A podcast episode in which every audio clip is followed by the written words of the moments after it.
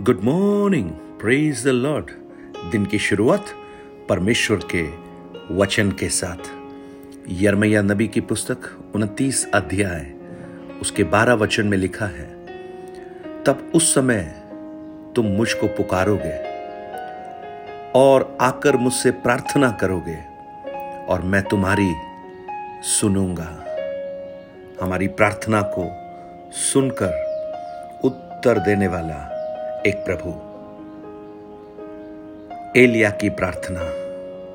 एलिया की उस प्रार्थना के संदर्भ में हम कुछ बातों को मनन कर रहे थे और आज उसी श्रृंखला में, उसी कड़ी में हम आगे बढ़ेंगे।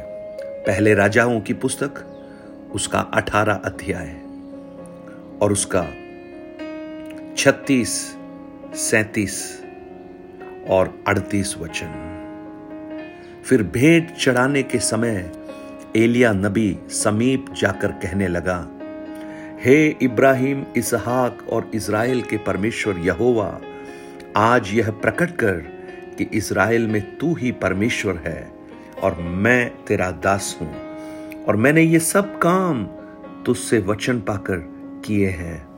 हे यहोवा, मेरी सुन मेरी सुन, ये लोग जान लें कि हे यहोवा, तू ही परमेश्वर है और तू ही उनका मन लौटा लाता है। तब यहोवा की आग आकाश से प्रकट हुई और होमबली को लकड़ी और पत्थरों और धूली समेत भस्म कर दिया और गड्ढे में का जल भी सुखा दिया। एक अद्भुत प्रार्थना उस करमेल पर्वत के ऊपर।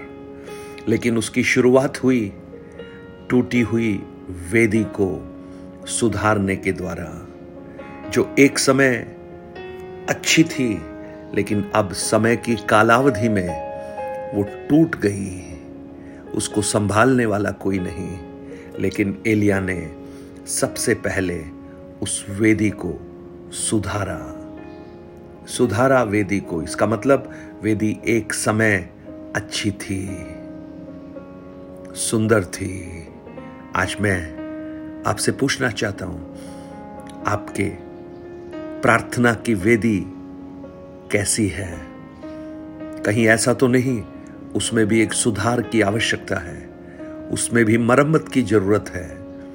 एक समय था जब प्रार्थना की वेदी बहुत अच्छी थी, लेकिन अब शायद वो टूटी फूटी हालत में है। तो मैं आपसे निवेदन करता हूँ, अपनी प्रार्थना की वेदी को ठीक कीजिए, उसे सुधारिए, उसकी मरम्मत कीजिए, तब परमेश्वर की आग वहाँ पर प्रकट होगी। तो सबसे पहले एलिया कहता है कि आज प्रकट कर कि तू ही परमेश्वर यहोवा है, यानी उस प्रार्थना का पहला उद्देश्य परमेश्वर का प्रकटीकरण। और दूसरा, यह प्रकट कर कि मैं तेरा दास हूँ। दूसरा, लोग ये जाने कि उस परमेश्वर का एक प्रतिनिधि इनके बीच में है। साढ़े आठ सौ एक तरफ़ खड़े हैं, लेकिन इनके बीच में अकेला कहता है, प्रकट कर कि मैं तेरा दास हूँ। मेरा तेरे साथ रिश्ता क्या है, ये प्रकट कर। और तीसरी बात मैंने ये सब काम तुझसे वचन पाकर किए हैं। ये बहुत खूबसूरत है। परमेश्वर की सेवा करने वाले, परमेश्वर के अभिषिक्त, परमेश्वर के दास, परमेश्वर के सेवक, जब ये कहना प्रारंभ करें कि मैं अपनी मर्ज़ी से कुछ नहीं करता, लेकिन उस परमेश्वर की मर्ज़ी से, उसके वचन को पाकर मैं करता हूँ तो वो कितनी धन्य सेवा होगी। एलिया कहता है, ये करमेल पर्वत मेरी इच्छा नहीं है। ये साढ़े आठ सौ सुबह से दोपहर तक ये सब कर रहे हैं, ये मेरी इच्छा नहीं है। लेकिन ये परमेश्वर की सिद्ध इच्छा है, क्योंकि परमेश्वर की योजना इन लोगों के लिए बहुत गूढ़ है और रहस्यमय है। और उसके सैतीस वचन में इलिया कहता है, मेरी सुन परमेश्वर, मेरी सुन कि ये लोग जान लें कि तू ही परमेश्वर है और तू ही इनका मन लौटा ले आता है। मनों को बदलने का कार्य सिर्फ़ परमेश्वर ही कर सकते हैं। और जब एक परमेश्वर का दास परमेश्वर की इच्छा को मानकर परमेश्वर की आज्ञा को मानकर वो सब कुछ करना जब शुरू करता है, जो परमेश्वर उसे कहता है तो उसका अगला कदम होगा। अगला कार्य परमेश्वर का होगा। वो मनों को बदलना शुरू करेगा। मनों को बदलना शुरू करेगा। हम किसी के मन को नहीं बदल सकते। मन बदलने का कार्य परमेश्वर का है, और वो कहता है, परमेश्वर, तू प्रकट कर। कि तू ही उनका मन लौटा ले आता है, यानी अपने पास लेकर आता है। और ये छोटी सी प्रार्थना, ये संक्षिप्त सी प्रार्थना जब वहाँ पर एलिया ने की तो जानते हैं क्या हुआ? स्वर्ग से आग प्रकट हुई। आग प्रकट हुई।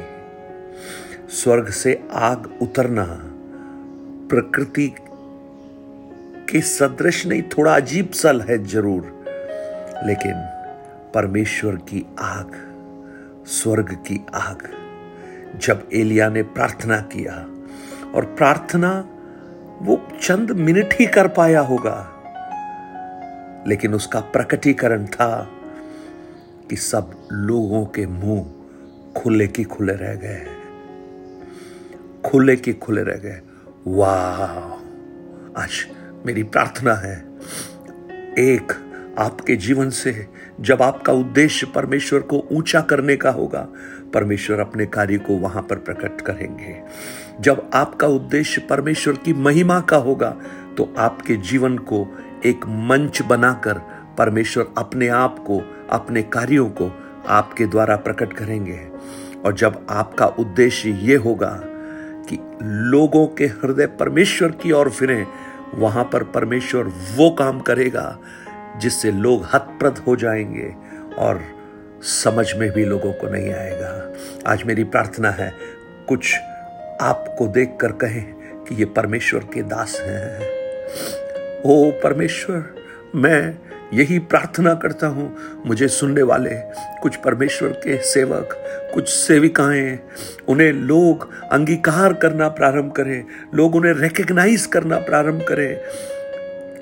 ये कहते हुए कि ये परमेश्वर के दास हैं। किसी व्यक्ति के नहीं, लेकिन परमेश्वर के दास हैं। और ये जो कहते हैं, वो पूरा होता है, क्योंकि इनका उद्देश्य, इनकी स्वार्थ लोलुपता नहीं, लेकिन परमेश्वर के नाम की महिमा है। और वो आग आग इतनी सामर्थ्य थी, आग इतनी सामर्थ्य थी कि होम बलि की लकड़ी, होम बलि और पत्थरों तक को उसने भस्म कर दिया। और यहाँ तक कि जो पानी था, उसे भी सुखा दिया। जब परमेश्वर की आग उतरी, वो वर्णन से अपार थी, सोचने से बढ़कर थी। मैं आपको कहूँ, जब परमेश्वर का कार्य प्रकट होता है, सो वो इतना सामर्थ्य होता है कि परमेश्वर अपने आप को लोगों के बीच में अपने कार्यों के द्वारा प्रकट करता है। उस कार्य को प्रकट करने के लिए एक व्यक्ति की आवश्यकता है। एक एलिया की आवश्यकता है, जो पूरे राष्ट्र को परमेश्वर की ओर मोड़ सकता है।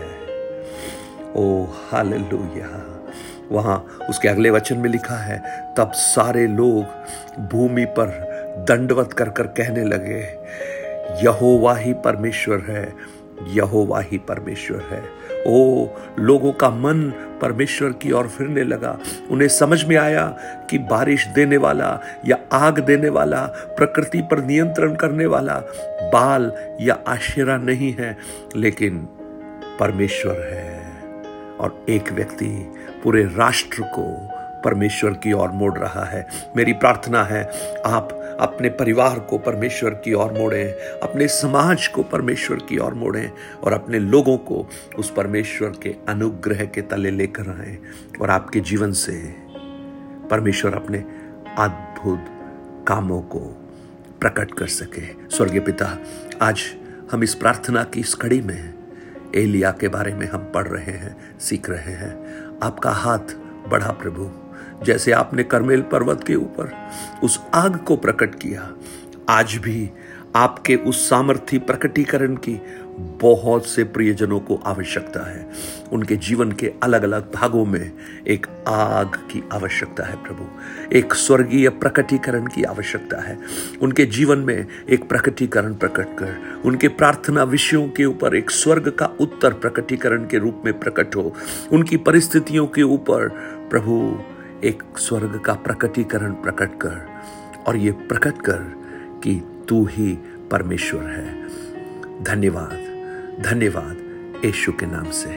आमेन आमेन। गॉड ब्लेस यू परमेश्वर आपको बहुत आयास से आशीषित करे। मेरी प्रार्थना है, इन दिनों में आप प्रार्थना की उस सामर्थ्य को अपने जीवन में अद्भुत तरीके से महसूस करें और आप अपने प्रार्थना निवेदन और गवाहियों को nine eight two nine zero three seven eight three seven पर आप बांट सकते हैं प्रभु आपको बहुत आयास से आशीष दे